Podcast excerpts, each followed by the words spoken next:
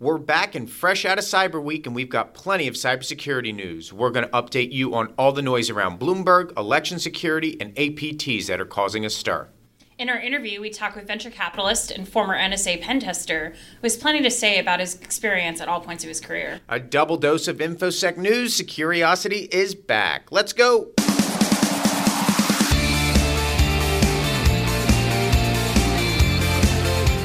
Welcome back to Securiosity. I am your co-host, Greg Otto. And I'm Jen O'Daniel. Greg, are you fully recovered from DC Cyber Week? Uh, fully back to 100%. Caught some Z's after talking about protecting ones and zeros from sun up to sundown. What about your panel up in Canada?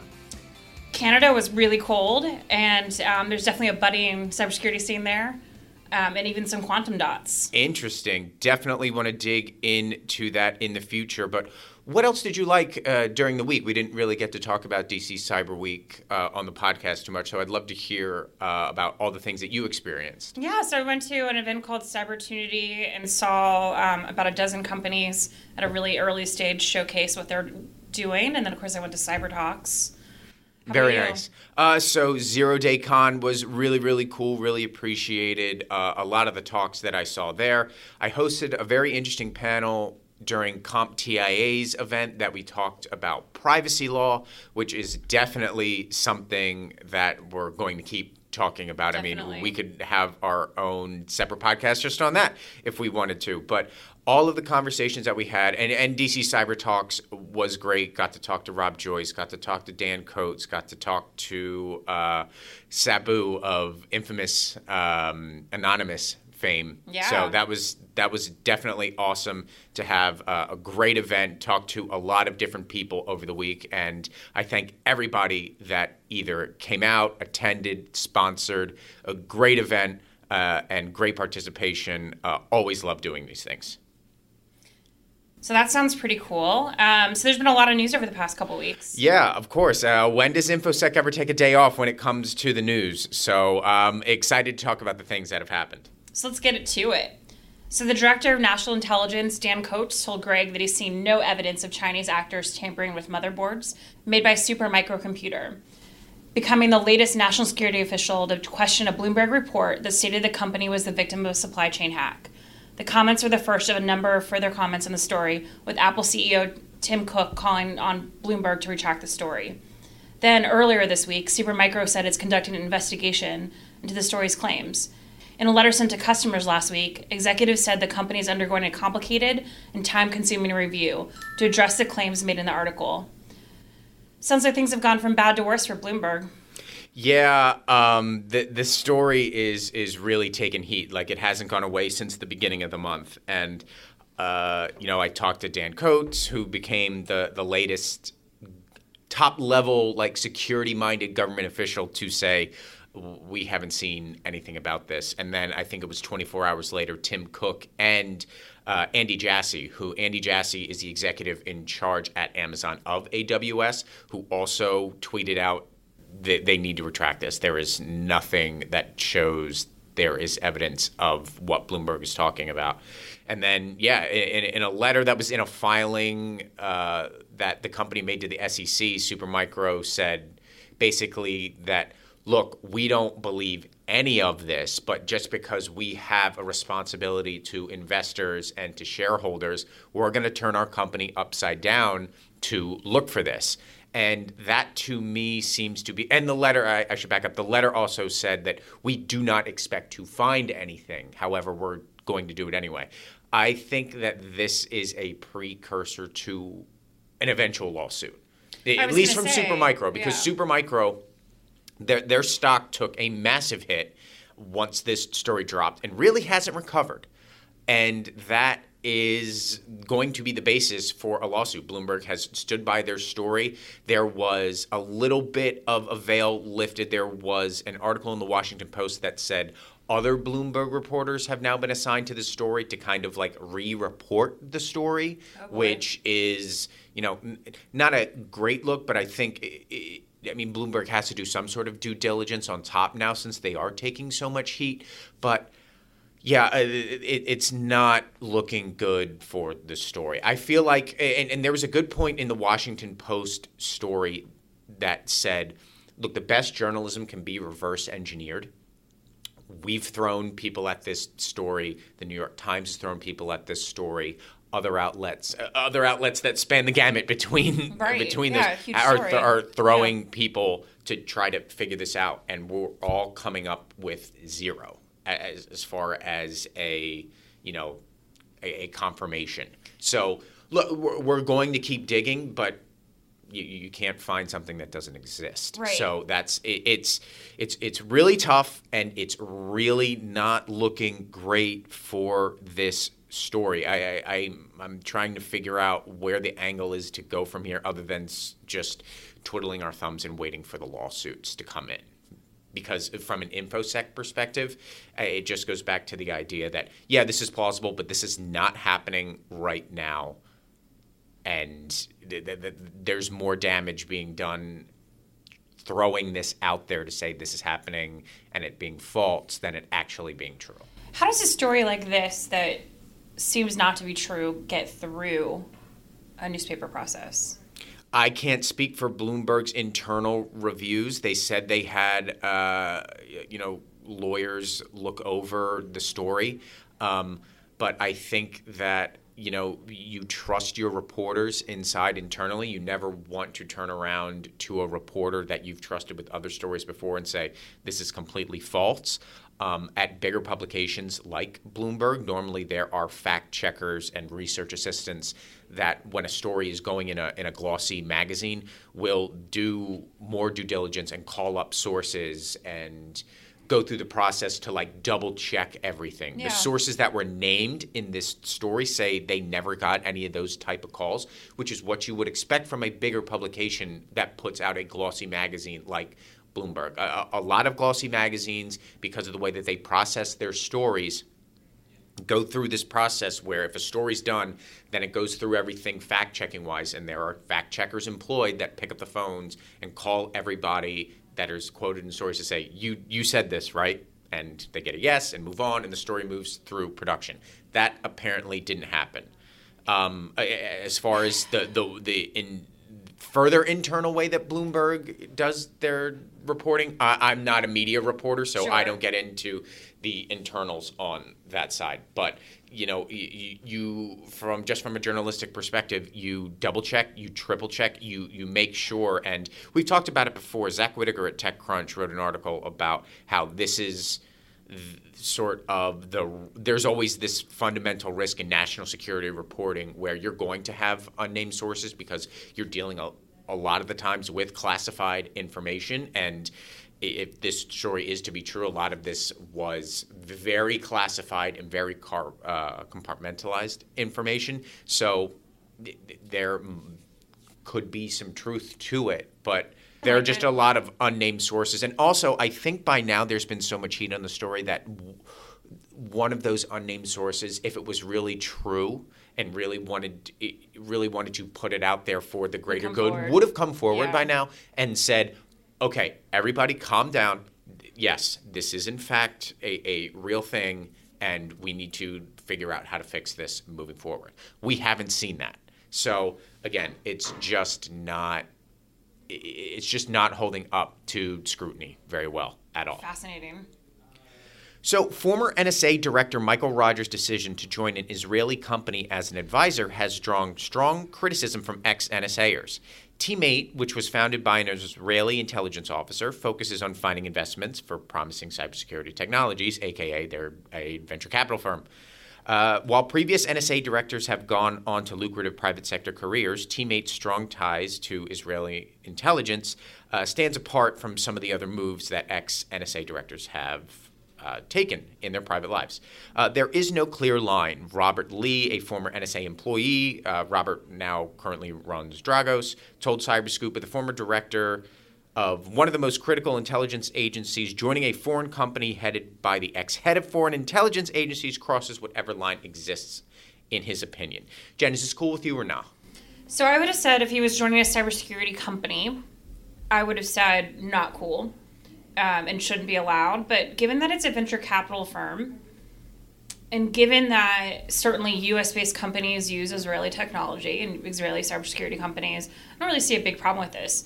I think that maybe he can provide us some better insight into, um, you know, the investments this company's making. Maybe they'll make better decisions. Maybe we'll see better cybersecurity technology come out because of it. Yeah, here's where for me this gets shady in that being in a position of uh, being the NSA director, you obviously have clearance to the highest of the high classified information.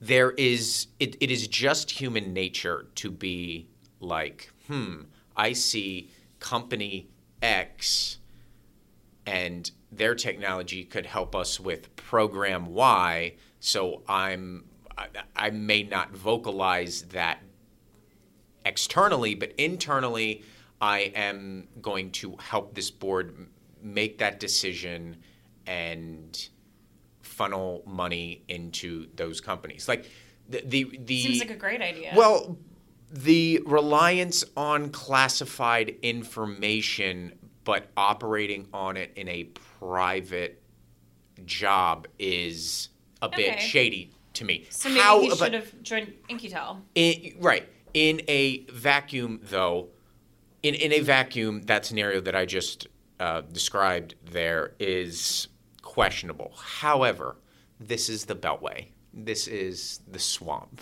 for lack of a better term. Yeah. This is the, the, the unfortunately, this is the way that a lot of business operates. And it, it, and I shouldn't even say it's not even just a Beltway thing. Like I, it's just a government technology thing. This is what companies pay for when they take high profile and talented people from the public sector and bring them into the private sector. They want that knowledge. Right. They want that knowledge. So maybe there needs to be different laws or different mandates on the way that all of this works. But yeah, so I would say this is it's a bit shady, but I, I don't think it's it's not the end of the world. Like he's not walking, he's not hoarding NSA information and walking into Right. uh, So- walking into Team8 and going, figure it out, guys. Make the companies do this. Yeah, and so I would say in reality, an advisor to a venture capital firm, you know, has a couple functions. One, it's it's marketing. Um, so the ability to point as you're raising money that you have this amazing advisor on your board. Um, and then two, it's sort of to shape the technology sectors that you're going after. So it, I don't think you should expect that on a day to day basis he's working with any companies or he's really seen any of the companies come through. I think he's probably helping the VC firm pick, you know, these are the areas in cybersecurity we're going to focus on, not like actual, Right. like hands on with companies. Right. So to Russia, a Russian government owned research lab is behind malware tools used to shut down a Saudi petrochemical plant. FireEye released the first public attribution of tools used by the group behind the dangerous Trisis malware, which is tailored to disrupt safety systems at industrial plants. FireEye was able to gather attribution clues from a malware testing environment linked to a Russian lab due to what happened to be a lax operational security precaution. Greg, is this out of left field? Uh, a little bit as far as the actual attribution, because just looking at the details that were out there and the fact that it was a Saudi petrochemical plant, and we've seen some of these actors do similar things, a lot of people had an educated guess that it was Iranian. Or that it was something Middle Eastern, obviously due due to the targets and just the the way that everything went down, and that doesn't seem to be the case. Um, it's really interesting that uh, this was tied back to a very specific center. I believe it is called the Center or- or Institute for Mechanics, or I, I, I just botched that, but it's, it's it's something that would make you go, "Whoa, that's that's very obtuse and clearly shrouded to hide its real motives and real intentions." But yeah, Russia uh, and Iran are allies on this type of stuff. So I can't say that they've been working together. There's been no public evidence of that, but I think it's really, really interesting that once again, Russia is top of mind when it comes to industrial control systems malware. Scary time. So, U.S. Cyber Command has targeted individuals associated with influence campaigns by sending direct messages in an effort to deter them from spreading propaganda and fake information. The report comes days after the government unveiled the first criminal charges linked to an attempted interference in next month's midterm elections. U.S. Cyber Command has also sent teams to Europe in an effort to help allies fight Russian intrusion.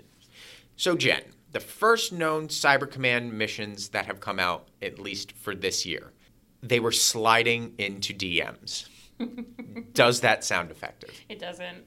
Um, I think it's actually really funny, and I still go back to um, you can't really mess with the election with fake propaganda. If people would just stop getting their news off Facebook, I can't believe this is kind of the first opening salvo in offensive hacking. Like Or we, we, we slid don't into really DMs. know what it is. Well, it's it's just interesting to me that this is even like okay, this may only be one part of a greater I'm sure it of a yeah. greater operation, which fine. I still don't think that it's all that effective. Like I understand that it's not just it's not just sending somebody a private message going, "We see you." Like they're sending private messages to be like, uh, "Do you want to really think about what you're doing here? Like you're causing, like look what you're supporting, look what you're causing out in the world. Like you're not you're not doing good things." but which if I was feel like planning not to do good things, I'd be like, great, it's working. yeah, right, right, and and that's what I was getting at. It's almost it's almost one of those things where it's like, okay, I get that message, and it's like, well, I don't care. Like Russia has been pretty brazen about what they have been doing, Yeah. and I feel like those operators in Russia are just going to be like. Okay, you, you sent me a note saying knock it off. Um, I'm I'm gonna go keep doing what I'm doing Right. because there's a check attached to it. Like it's their job. Like they're, they're not gonna stop. 'cause- eh, and I don't really think that there is a morality check there because everybody knows what they're signing up for at this point. It- Right. There's been tons of news internationally about what the Internet Research Agency does. So anybody signing up to work for them knows what they're getting into. so I, I don't think that they care. Like I just like the the we, we spend billions of dollars talking about AI and machine learning, mm-hmm. and there's the vulnerabilities equities process, and we spend so much time worrying about what zero days that we're sitting on from a government perspective. And if we're going to sit on them now, when, now would be an opportune time to use them. But instead, we're just we're literally sending direct messages. Like I understand that that is part of it. I, I just I I don't think it's effective. I mean, look, right? They need to appear like they're solving this problem. Um, and so it's out in the news. I can't imagine this is the only thing they're doing. So, speaking of the Pentagon, the Defense Department confirmed a breach of its travel management system that exposed the personally identifiable information of defense personnel. Pentagon officials discovered the breach on October 4th, and an investigation into the scope and impact is ongoing. The breach hit a single commercial vendor that did a small percentage of the travel management work for the Pentagon, a reminder that defense contractors continue to draw fierce interest from hackers. Greg, this sounds small. Any reason this is particularly interesting? Yeah, it's interesting to me because this type of work was on the first round of Hack the Pentagon.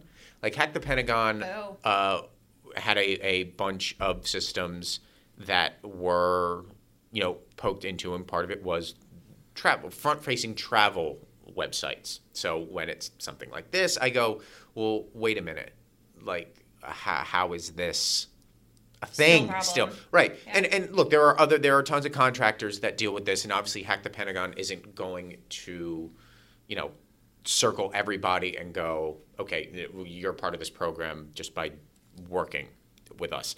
However, it, it just goes to show that even crowdsourced security has its not downfalls, but there are limits to it, and obviously there just needs to be more done to pay attention to it. Not just from the DoD. Obviously, the DoD is paying attention to it, but the contractors as well. Right. Like if you're the defense industrial base and you're not thinking about this, you're so far behind that you're actually like indirectly affecting national security. Like I'm sure the people that are affected by this are, are not happy, even though I think it was only like thirty thousand, which is a small number for DoD. Um, Depends on who those 30,000 people are, too. Right. Right. So speaking of that, and, and the reason why this is particularly interesting is earlier this week, the DoD announced plans to expand its signature bug bounty program, awarding three new contracts Wednesday to bolster the Hack the Pentagon initiative. DoD tapped cybersecurity firms Synack, HackerOne, and BugCrowd to provide vetted hackers for continual assessments of defense websites, hardware, and physical systems through a three year, $34 million contract package. Hack the Pentagon started in 2016 and crowdsources cybersecurity expertise from white hat hackers to find and address vulnerabilities in Defense Department networks for cash rewards. So, Jen, this can only be regarded as a positive now, right? I think this is completely positive and this needs to happen. It needs to happen all the time. Yeah, uh, going back to the travel thing, this this is shows it, this shows that the program obviously yeah. needs to be expanded. And I, I, think that we should pay attention to the fact that it's not only just websites now; it's hardware and physical systems. That is a that's a significant step up. We're just not talking about oh, here's a front-facing base website where we can try to mess with it through a cross-site scripting attack or an SQL injection. Like, no, like now we're talking hardware and physical systems, so we've upped the game a little bit. And I think that that is really, really important because the DoD is so big, and there are all these contractors out here uh, that obviously are not always protecting their stuff. So it's really, really Scary. interesting to take it another step to go, okay, we're not just talking about websites here, we're talking about hardware and physical systems. It is a big step up and significant and good for the DoD for recognizing that with this contract. I still don't think $34 million is enough, though. So let's go to my least favorite topic the latest in election security news, and it's not great. Someone is reportedly selling 2018 voter registration records for 19 states on an underground hacker forum. A report from Anomali and Intel 471 describes a form of advertising the voter data ranging in price from $150 to $12,500 per state. It's not clear how the voter rolls were obtained, but it should be noted that the states often make such data freely available to academics, journalists, and political organizations.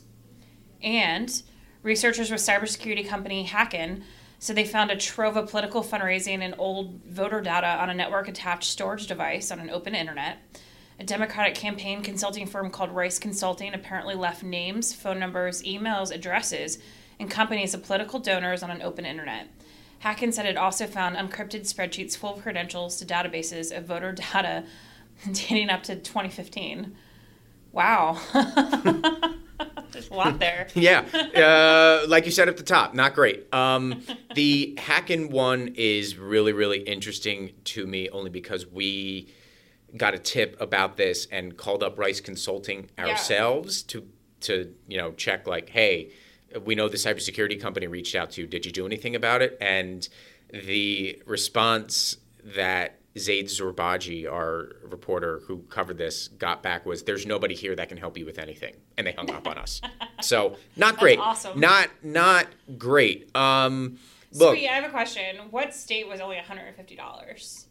Uh, I'm not sure that wasn't part of that report. Okay. The, the reason why that one didn't ring so uh, frightening to me was that a lot of the voter data that was put out there on the dark web, it's kind of it, anyway, yeah, right? it's public information. Yeah. So it's somebody that's just looking to make a buck.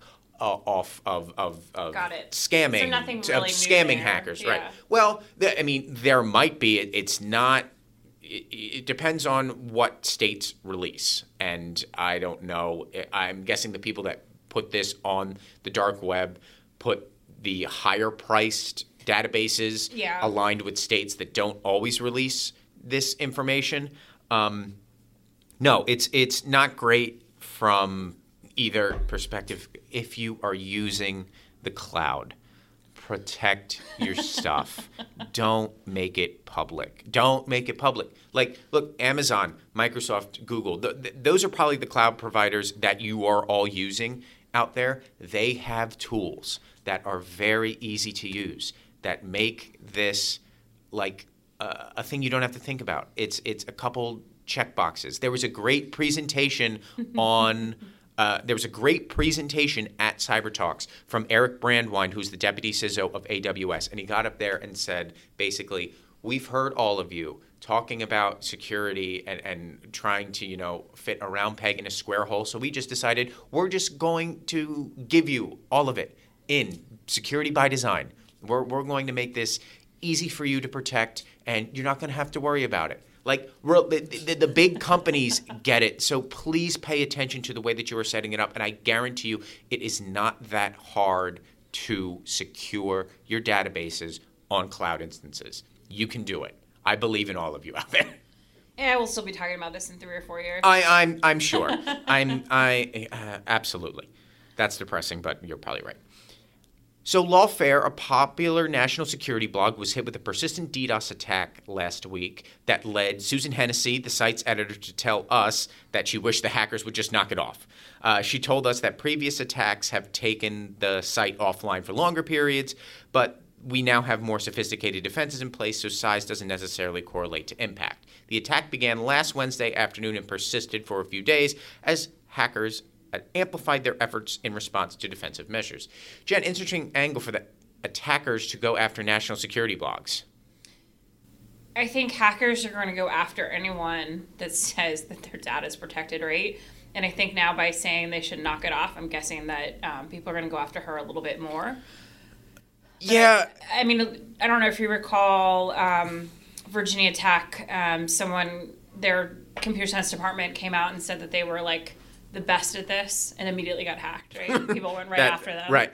Well, I mean, there are protections against this, especially for media outlets. There, I, I believe Cloudflare is a big one that does this. Google, I believe, in response to the fact that when the Mirai botnet was being formed, the the guy in charge of the Mirai botnet took down Brian Krebs's site for a while, and then um, Google helped Krebs out with giving him free DDoS protection.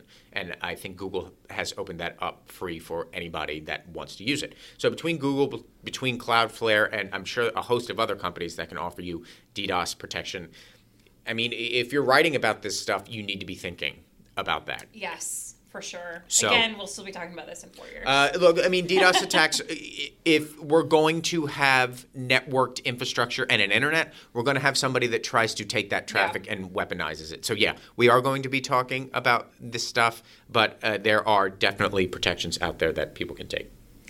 So, Facebook is facing the first official financial consequence of its Cambridge Analytica data scandal. The UK Information Commissioner's Office announced on Thursday that it's fining Facebook 500,000 euros for serious breaches of its data protection law. Since the issue was reported in March, it isn't subject to the much higher penalties made possible by GDPR, which went into effect in May. That's kind of interesting.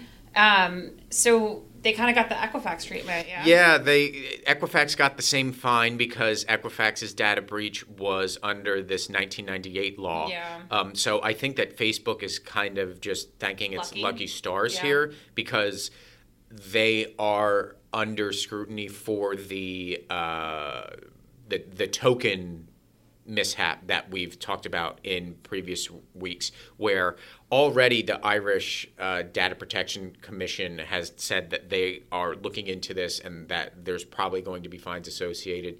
And Facebook might be looking at a 1.6 billion dollar fine like for that. It. So that's that, that's obviously not uh, what I think equates to about 665 thousand US dollars, which I think Gizmodo did a great story that that fine is like not even an hour of Facebook's revenue. So, I, I mean, I, I, don't think Facebook is is worried too much about this. I think that Facebook's worried about the incoming GDPR fine from the the token thing, and that's that's going to be a real problem. I can't wait to see that. So, cybersecurity researchers have uncovered remote access tools linked to an infamous Vietnamese hacking group with a history of targeting government organizations and intellectual property rich companies. Analysts with Cylance say that while investigating a cybersecurity incident last year, they found multiple custom backdoors used by the cyber espionage outfit known as APT 32 or Ocean Lotus Group. The hackers used command and control protocols that were tailored to their targets and that supported multiple network communication methods. The group has had a busy 18 months, apparently stealing research from a leaked National Security Agency hacking tool and used that to steal a transcript of a conversation between President Trump and Rodrigo Duterte. Jen, these guys are just so, so interesting to me in that they seem to be a small, obviously, Vietnam is a smaller company, but they're, they're out here. They, they're out here on the elite level when it comes to uh, APT threats and nation state threats. I mean, they are, and they're just doing interesting things, right? I mean, just the conversation between Trump um, and Rodrigo, I think is just really interesting. Yeah, uh, They know and how to like splash headlines. and this, my guess would be that this is like Vietnam's equivalent of the NSA because they don't seem to be a malicious actor in the idea of like what North Korea is doing or what Iran is doing. Like th- this is stuff done to collect information for Vietnam politically. Like this is nation state espionage, which is we see it uh, day in and day out. But it, it's just very very interesting to me that they seem to be one of the more sophisticated second tier countries in in the world. Uh, a, a second tier as far as uh, economy is concerned, but a first tier as far as using elite tools. So Yeah. I, I love covering this group, and this is so so interesting to me. Definitely. So, experts are advocating for MITRE's attack framework as the default way to standardize how organizations talk about cyber threat groups and their tactics, techniques, and procedures. MITRE began developing ATTACK, which stands for Adversarial Tactics, Techniques, and Common Knowledge. In 2013, and the federally funded nonprofit group says the framework has since ballooned into a popular way for people performing different jobs in cybersecurity to speak the same language. At a MITRE conference on Tuesday, attack advocates said sharing threat intelligence can be disorganized and inefficient, but that the framework fills the gap. So that's kind of interesting. So this was one of the events this week, uh, AttackCon out at MITRE, and it really it, it's funny. It was described to us as really just a badass spreadsheet, which I think is the first time that those two words have ever appeared next to one another in the English language.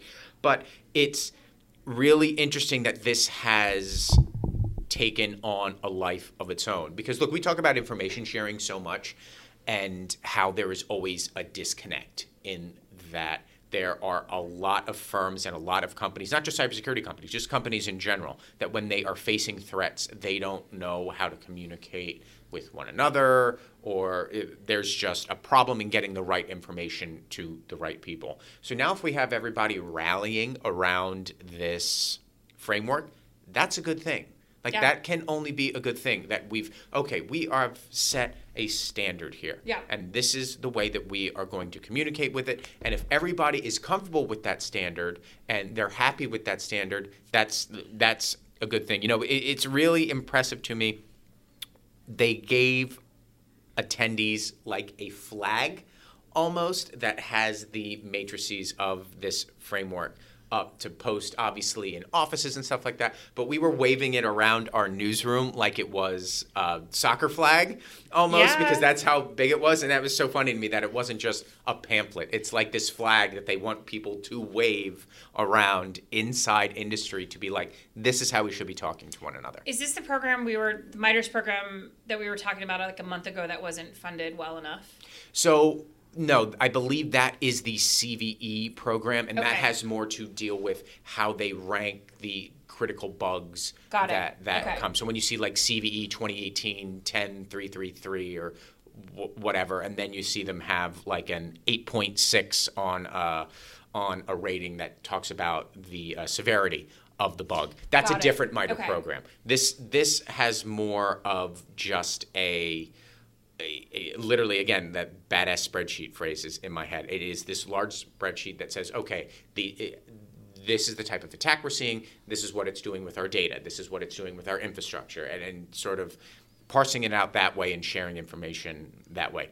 People like it. I mean, th- this isn't just a Beltway thing. There were people from, I believe, Goldman Sachs and Bank of America and GE over at MITRE kind of saying this has been fantastic for us and has helped us communicate uh, all the things that we're talking about when it comes to threats. That's awesome.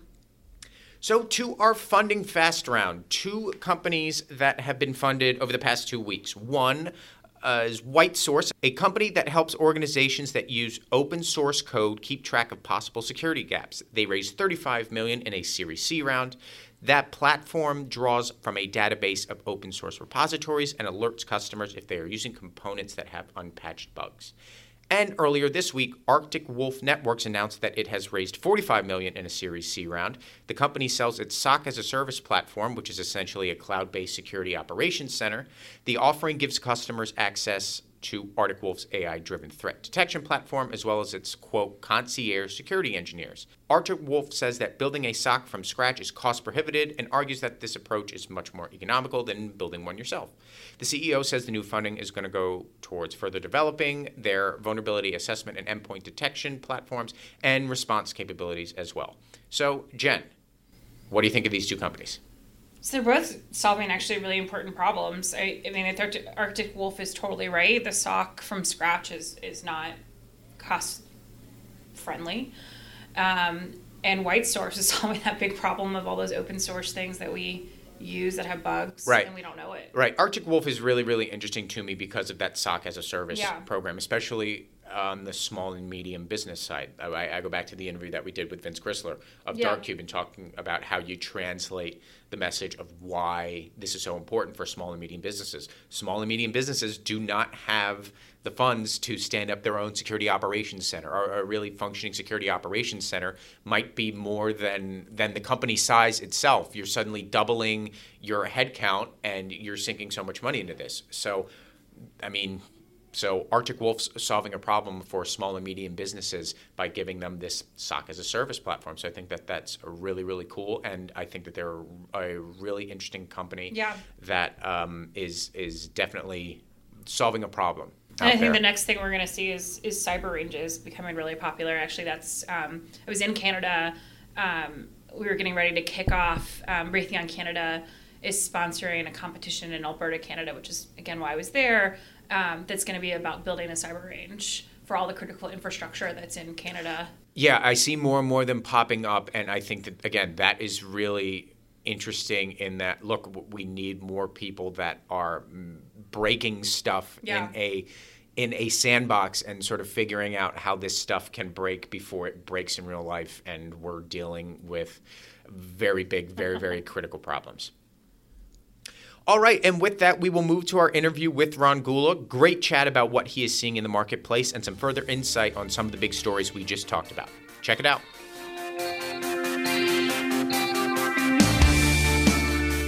Okay, today we have joining us Ron Gula, the president and co founder of Gula Tech Ventures. Ron has expertise on both the public side, the private side, has been in this for decades. Ron, thanks for joining us today. Go, go cyber. Glad to be here. So, going back on those decades that you have been in this industry, how has the landscape changed since you first got involved? There's been a number of, of big changes that we've seen. When we first started, you know, IT was sort of like the audiovisual club, this kind of thing that people kind of got made fun of for being a geek. And now, you know, IT's in the in the boardroom. And and the biggest thing I've seen change is that we've got specialization. We've now got, you know, offensive cyber people working for the DoD, people doing audits in small hospitals and people just learning you know network forensics and getting jobs in just a couple of months. So the industry has really really moved and become you know on par with you know being a lawyer being a pilot being an architect. So, in terms of the companies that you are investing in and the way that things are changing like that, what has really struck you as one of the most innovative things that you've seen in the past, I'm going to say, three years that you think that is a definite hot button topic or definite hot button issue that is worth a company devoting resources to and you devoting to put resources into that company? so it, it's innovation is a really interesting thing to look at across cyber because we've had technological innovation we've had you know virtualization we've had mobility we have moving to the cloud but then we also have you know sort of who started out with cybersecurity you know the big banks the dod all the way down to like my, my, my dentist office. So you can innovate and solve like basic cyber hygiene for like a small office and you can also innovate and you know help the DoD or a big bank figure out are they spending their money wisely or are they recruiting? So innovation is all over the place. Um, if I'm just going to pick one, you know, which is hard to do with the number of investments we've done, you know, there's a company called Cybrary that does training, free cyber training. Um, they've really changed the way you can learn cybersecurity. And they actually had an article po- published recently where a, a, young woman who was a mechanic, again, nothing wrong with being a mechanic, but she was able to learn a cyber trade and get a job within three months. That's actually a really innovative thing. So we talked a couple weeks ago about it about Scythe that you invested in. Tell us mm-hmm. more about that. Yeah. So there's a company called Scythe. Um, it is a red team company that helps red teams behave like modern threats. And you know, I'm a pen tester. We've interviewed pen testers here, and if you said, "How long's a pen test?" You might just say flippantly, "Oh, it could be a day, an hour, it could be a weekend." A lot of people confuse an audit with a pen test. But if you say, "Well, how long does a typical, you know, compromise last?" People will say, "Well, it could be months, if not if not years." And then we go, well, why aren't we doing pen tests kind of like that? And it's because most pen tests, there's a limited number of smart people out there who can run, you know, Python and Metasploit and all the different tools you need to do. But if you want to actually maintain persistence, right? If we talk about, you know, Rob Joyce and how we talked about how TAO, um, you know, would do persistence and things like that. Um, how do we emulate that? Because that's the real threat that's coming at us, right? So Scythe makes it easy for people to, once they get in, stay in. And actually not just stay in by making IT look bad, but actually doing scenarios that, you know, a CIO or a CISO can use to show that there's big flaws in a people process or technology and, um, and, and kind of show that in a perform, professional manner. So that's what Scythe's all about. So with Scythe, I know the founder uh, Bryson has some. Bryson Bort has some background in pen testing and malware writing and reverse engineering and all that high level stuff. You also have that background, so I'm wondering what are some of the strategies that you learned during your times at the NSA or your times doing penetration testing, and how did those experiences lead to where your businesses have grown? Yeah. So when I when I started out doing penetration testing, you know, we didn't have CISSP, we didn't have certified ethical hacking. You kind of had to learn as as as you went. So a lot of times the pen testers back in the in the mid '90s, you know, we would have a couple.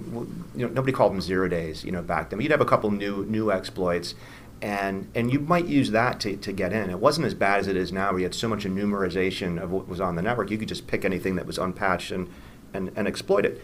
So, so I thought when I was doing pen testing back then that if I broke into an admin's computer and pointed out all the stuff that they hadn't fixed yet, that I was somehow helping. And, and of course, if I told that admin's boss or their budget officer that these processes were, I thought I was also helping, right? So being able to break in and demonstrate that there was a flaw was a lot different than communicating to, to other people. So what I learned back then was how you deliver that message and who you deliver it to can be hurtful. It can also be helpful. It's one of the big reasons that motivated me to do Tenable network security. So when you look at somebody like Bryson, he's not taking on the cyber exposure that Tenable's doing. He's taking on this. How do you show? How do you enable a red team to really emulate a threat, so you can have a CISO or CISO, you know, change a policy or a process or a technology. So what took you from you know, pen tester at NSA to Tenable to now Gula Tech, um, and sort of what's your goal with Gula Tech? Yeah, so so at Gula Tech, it's it's uh, you know my wife and I run that. Where our, our focus is our companies, as uh, cyber education, and then trying to be helpful to politicians and whether at the state or federal level on on cyber policy, which could be you know cyber stuff like perhaps what the president's doing, all the way down to how do we just grow more cyber companies and get more people into cyber. Um, a lot of what we try to do from a company point of view is focused on web threat and, and, and hygiene. And we think that there's different opportunities in the market to move people forward a number of different ways. For example, red teaming, what we just talked about with uh, Scythe and Cybrary, which I mentioned uh, mentioned earlier. So you mentioned politics. So what are your thoughts on the Trump administration's recent move to project a tougher stance in cyberspace? So I think cyber is going the same way that the nuclear uh, industry as one. In other words, we're going to have mutual assured destruction, and, and, and, and, with nuclear, with cyber, it's going to be something really similar. It's it's um, you know the U.S. right now has more infrastructure than other companies, but if you fa- or other countries, but if you fast forward five, six, seven years, we're going to be a very interconnected type of of, uh, of, of world, much more than we are so today. Um, just trying to figure out who's on Amazon, who's on Google Cloud, who's on this telco, who's going through this ASN. It's really, really hard to do.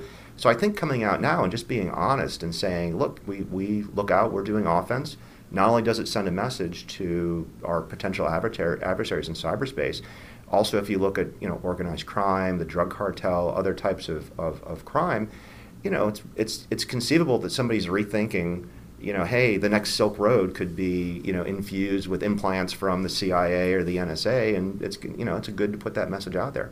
So, I'm interested to hear your opinion on the deterrence that has been sort of part and parcel with the cybersecurity strategy under the Trump administration. We've seen a lot of indictments come against Chinese hackers, Russian hackers, North Korean hackers, and I've got some mixed opinions in the people that I've talked to as to whether this is a sound strategy because a lot of these people that have been charged are probably never going to be arrested. So I'm wondering from your eyes, do you think that that is a sound strategy in indicting these people, or do you think it's sort of a waste of time because we're never going to have them actually see a jail cell? So, so clearly for individuals who are outside of a government organization, that process is very useful, and we have had some indictments, right? There's a lot of media about getting hackers, and I'm saying the word hackers, people who are not state sponsored um, out. So that's a good motion. The reality is, though, a lot of times what a state does is not much different than what a what a, a hacker does. It's just a little bit different. And I really believe only the U.S. government has the resources to actually name somebody and, and back it up. Here's the evidence. I mean, if you read some of the things about how, uh, like the war driving was done, there's a, there was a Wi-Fi case in Europe where the Russians were going around. There's, there's, here's the pictures. Here's their Wi-Fi case. It, it's it's it's very the evidence is is, is overwhelming. Um, so, so the question is, is anything going to happen? I think it's positioning, it's posturing. It definitely burns operations, and that's very useful in cyberspace, right? If you, you know, we talk about if you can change outbound firewall rules, it might make it harder for a botnet to operate in your environment. Well, I think when you out an operation like this, you might not get an indictment, but you're probably going to burn an operation. Now, the corollary to this is what happens if they start doing this to, to our soldiers and our intelligence officers. Now, on one hand, it's, it's a great way to burn an intelligence operation.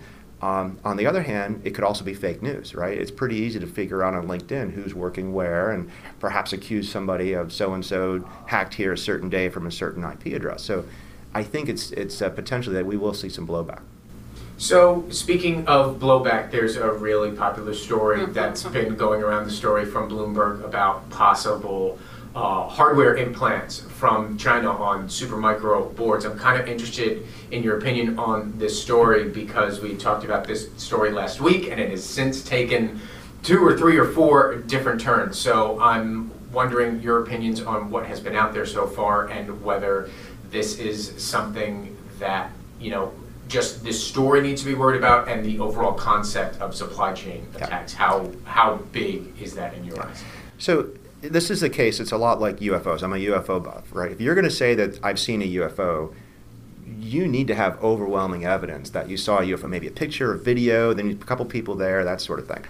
Well, in this case, I have not talked to anybody who said off the record, on the record, how do you find one of these things? How do you look at one of these things? If you compare this disclosure to a typical vulnerability, where there's a search team disclosing, hey, this is what you need to look for, um, hey, here's a technique I found to, to, to find this. Um, I'm not seeing any of that motions. We haven't seen one CERT organization come out and say, oh, check for this kind of stuff. We haven't seen any type of you know vulnerability scanning vendor say, hey, here's a way to query a thing. Here's an IOC. Here's perhaps some network traffic associated with this thing. We've seen nothing. And if you look at this in the world of IOCs, where it's about um, hidden malware and you know zero-day malware, there's typically a lot of people sharing information on this kind of stuff. Now, granted, sniffing networks and scanning systems is a lot different than opening up a motherboard and physically inspecting it.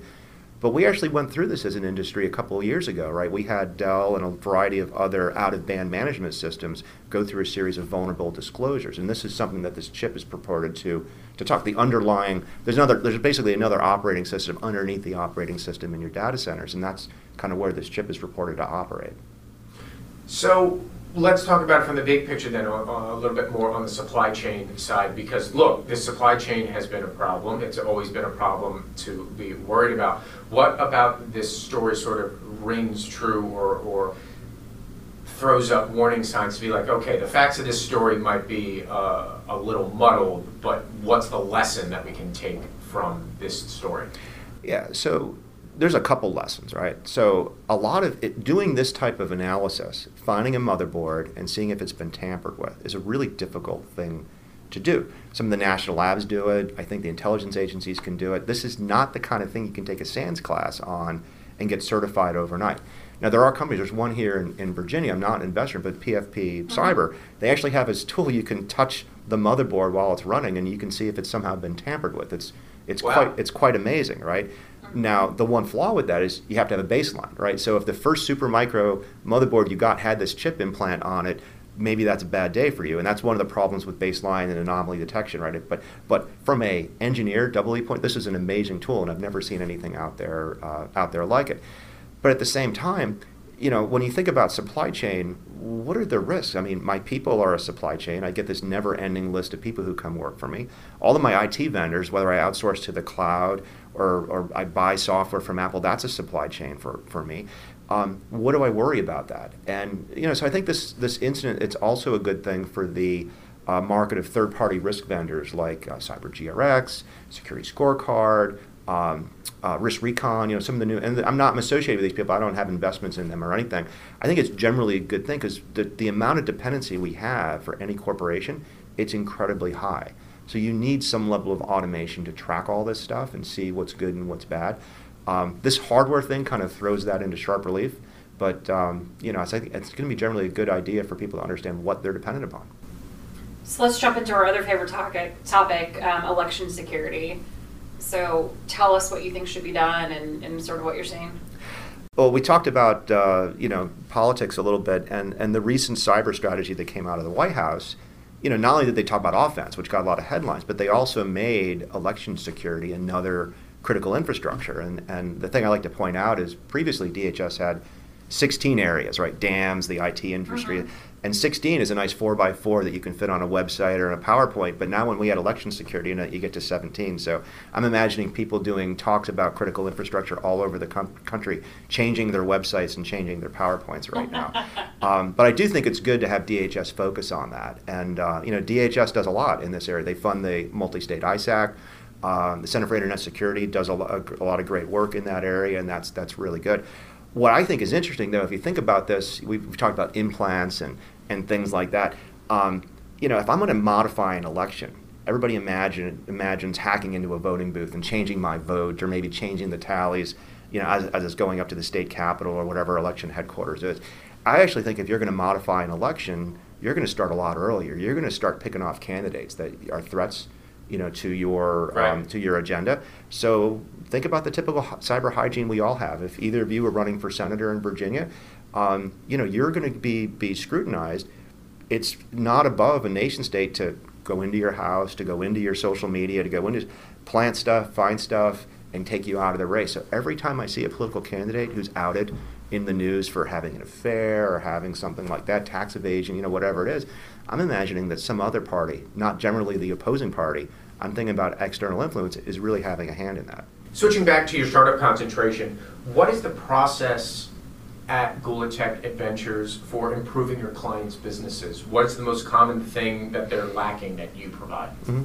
So it's uh, it's interesting. The last few years at Tenable, we got involved in angel investing, and now that we're doing this full time, we've actually gone from angel investments, which are smaller in denomination, to actually price rounds, Series A, Series Seed, where we're raising more money. For example, Scythe was a $3 million raise, and whereas we have other companies that have raised a, a fraction of that. And so the reality is, is when you're when you're two or three or four people and you're pre-customer, you know, even pre-website in some cases, your needs are a lot different than perhaps a company that is, you know, on their 20th you know salesperson that, that, that they've hired.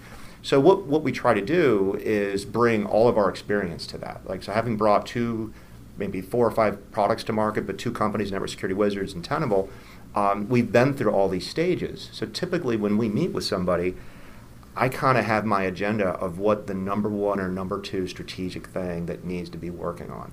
Um, you know, I'm always trying to do introductions. I'm always trying to name drop you know people on on on interviews you know so for example bandura uh-huh. you're going to talk to them in a minute right so that's hey I've, I've, I've helped right in, in some cases that's all companies need is just a little push to get a little bit more successful In other cases, maybe it's a CEO search. In other cases, maybe it's, hey, we're looking for, I, like, I, there's an investment that um, just concluded. We can't talk about just yet, but they're bringing in a chief product officer. And my sort of uh, uh, feedback to this company is you need more security DNA in this particular company, and they're bringing in a chief product officer from a great, you know, cyber background. Um, so I try not to like put everybody on the Tenable track and try to get Tenable done in like 20 months. That, that's impossible. But it's sort of like, and then it also goes back into what are the goals of the individuals. You know, a lot of times if you have a company, it's a first-time CEO. They just want to get an acquisition under their belt, get a name for themselves, you know, have a success. That's a lot different than building a ginormous company. And um, you know, so we try to bring all that ability to, to meet with people. So um, Bill Crowell at Alsop Louie always tells me that the biggest challenge for cybersecurity companies is that chief product officer. What are you sort of seeing is the sort of the biggest challenge as you look through your portfolio and, and other companies that you see? Yeah, so my, my demo that I like is somebody who's been DoD or intelligence community, mm-hmm. has done some services work, has done some consulting, has done you know government services, commercial services, and then had that eureka moment of not only do I want to be an entrepreneur, but I've got an idea to solve a problem. So once you have that, the question is just if you believe in that problem case, it's just a, it's kind of a, almost an academic exercise of doing the website. How do we talk about this? How do we recruit people? But if you believe so strongly in that problem, a lot of those things are a lot easier to do. And the type of companies we don't invest in are when they don't have that eureka moment. If somebody doesn't have a strong belief about how they're going to change the world, um, you know, I don't really want to work with them because it's just about nobody needs a slightly better firewall or a slightly better antivirus. They need something that changes the way people do business. So, for example, uh, a Mach 37 company, Huntress, they're trying to bring endpoint nation state monitoring to the SMB. The world, you, you, you, could argue, the world doesn't need another antivirus, but that's a market that is completely under um, served and underwhelmed and actually causes, it, it, it, it, interrupts the IT outsourcing model when you have um, you know, breaches that get around antivirus. So I love stuff like that. So speaking of SMB, and we had Vince Crisler in here that was also focused uh, on SMBs with Dark Cubed. And you were talking earlier about how you're seeing like your dentist office mm-hmm. change cybersecurity wise.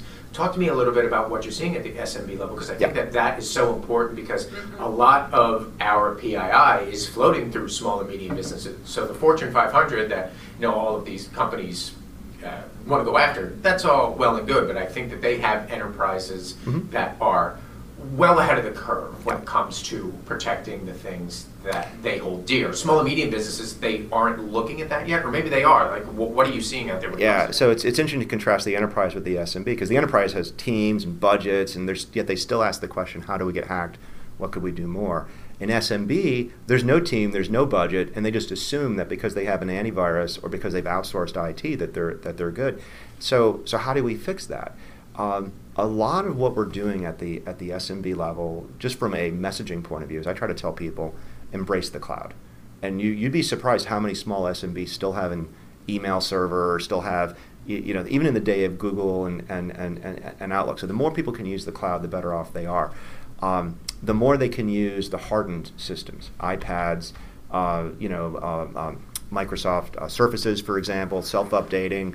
You know, that's th- those. If you're doing those two things right there, it's really hard to get infected with with antivirus and stuff like that. Now, it still doesn't mean your admin at your dentist office is selling your patient records. That's a completely different process right. than, than than cyber hygiene.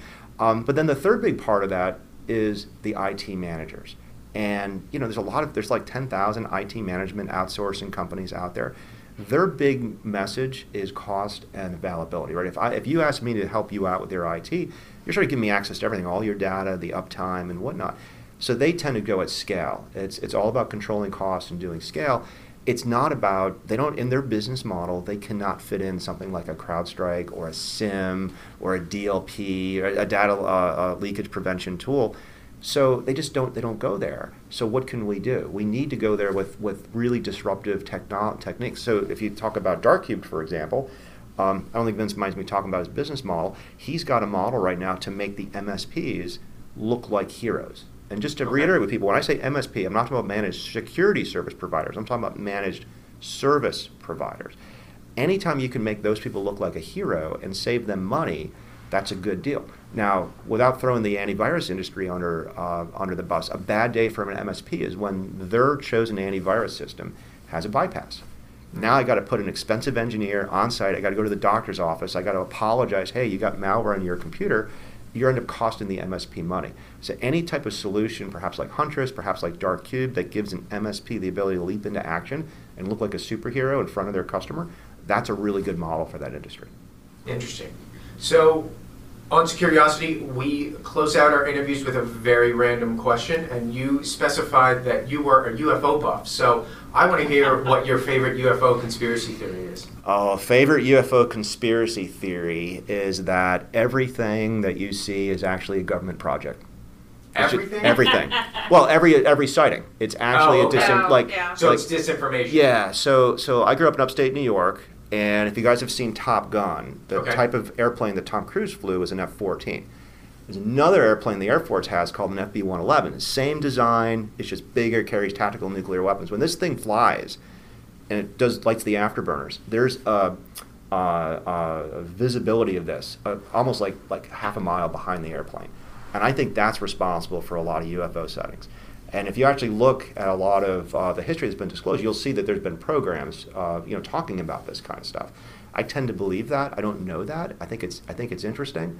Um, but to me, I'm disappointed that um, not only did the X Files go so badly, that there's there isn't more evidence for UFOs just out there, given the number of cameras that we have and the number of of uh, Right. journalists that are out there. But yes, I'm, I am a fan of the UFOs. Interesting. Yeah. Ron, appreciate it. Thanks for joining us today. Thank you.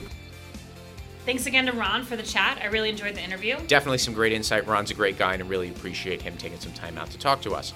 And that will do it for us this week. Been a long one, but really appreciate you hanging with us as we went through two weeks worth of news. We'll be back next week to do it all again. As always, stay curious.